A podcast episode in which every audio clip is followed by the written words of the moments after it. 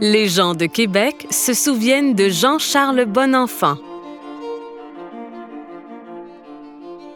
Jean-Charles Bonenfant est né le 21 juillet 1912 à Saint-Jean, à l'île d'Orléans.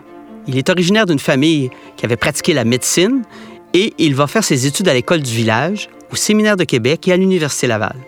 Il va étudier à l'Université Laval le droit. Il aura donc un diplôme en 1935, mais c'est déjà un touche-à-tout. Il aime les lettres, il aime la philo, il suit des cours de toutes ses facultés. Très tôt, Jean-Charles Bonenfant s'initie au journalisme étudiant. Il écrit dans le journal Le Béret, l'Hebdo Laval, des journaux étudiants d'université. Il est recruté en 1935 par le journal L'Événement pour euh, être chroniqueur judiciaire. Pendant deux ans, il va suivre les activités du Palais de justice de Québec.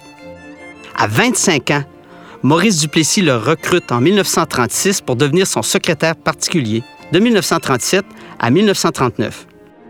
Lorsque Maurice Duplessis perd le pouvoir, en 1939, il va trouver un travail pour Jean-Charles Bonenfant à la bibliothèque de la législature. Il sera d'abord assistant bibliothécaire, puis il dirigera la bibliothèque de la législature de 1952 à 1969. C'est là qu'il va faire ses classes au niveau de la science politique, des institutions politiques canadiennes, où il va devenir le grand spécialiste de l'histoire politique constitutionnelle canadienne. Jean-Charles Bonenfant devient professeur de droit très tard, à l'âge de 57 ans. Sa carrière de professeur de droit lui permet d'être un homme également de radio, de médias. On dit de lui qu'il avait une très belle voix et surtout une voix puissante. Il était un bon vulgarisateur.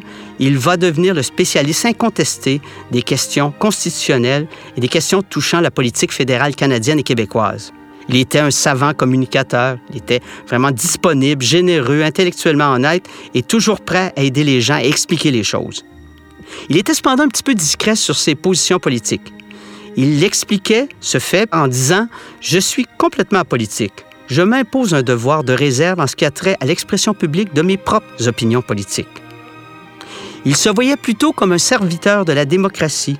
Il était un admirateur du régime politique britannique qu'il considérait comme le moins mauvais des régimes politiques, entre autres à cause de la séparation des pouvoirs.